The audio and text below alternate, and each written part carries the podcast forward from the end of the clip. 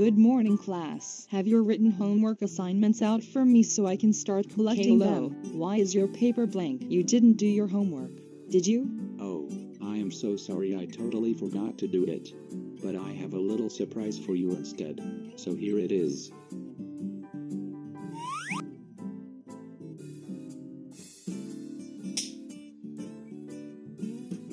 Caillou, you don't ever turn your undone homework into a paper airplane and throw it at me. That was quite disrespectful of you to do that. I'm afraid I have no choice but to send you home early by a giant paper airplane.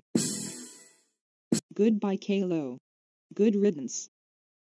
Caillou, since you got sent home because you purposely threw a paper airplane at your teacher and not doing your homework last night, you are grounded for 45 days. But first, I am going to fly you to your room by a paper airplane. No, no, no, no, no, no, no, no, no, no, no, no, please, Dad.